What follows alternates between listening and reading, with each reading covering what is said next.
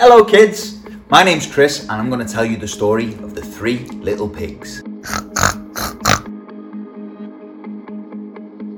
Once upon a time, there were three little pigs. They were brothers, and the time came for them to seek their fortune and build their houses.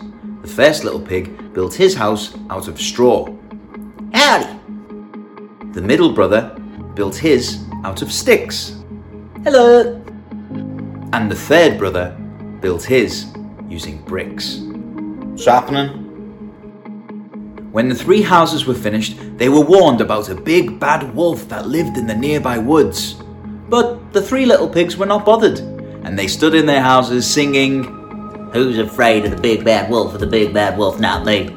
Who's afraid of the big bad wolf? Of the big bad wolf? Not me. Just as the pigs settled into their houses, the first little pig got a knock on the door. Little pig, little pig, let me come in, cried the wolf. Not by the hairs on my chinny chin chin, said the little pig. Then I'll huff and I'll puff and I'll blow your house in. And he huffed and he puffed and he blew in the house of straw. But the little piggy ran as fast as he could to his brother's house, made of sticks. The wolf was very angry and he followed. He knocked on the door. Little pigs, little pigs, let me come in. Not by the hairs of my chin, my chin, chin. Huh? Then I'll huff and I'll puff and I'll blow your house in. And he huffed and he puffed and he blew down the house of sticks. But the two pigs, they ran as fast as they could to their brother's house, made of bricks. The wolf was furious. Getting tired of this, he marched up to the house of bricks and knocked on the door. Little pigs, little pigs, let me come in. Not by the hairs on me chinny chin chin. Then I will huff and I will puff and I will blow your house in.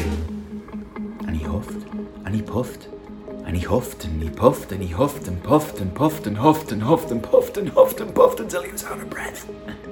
No matter how hard he tried, he couldn't blow down the house of bricks. So, the cunning wolf decided to go to the roof. He was going to climb down the chimney. He sneaked very quietly, got into the chimney breast, and made his way down. But as he did, the eldest pig turned on the fire. The wolf burnt his bottom, ah! shot out of the chimney, and ran all the way home crying. the three little pigs never saw him again, and they spent their days laughing and singing.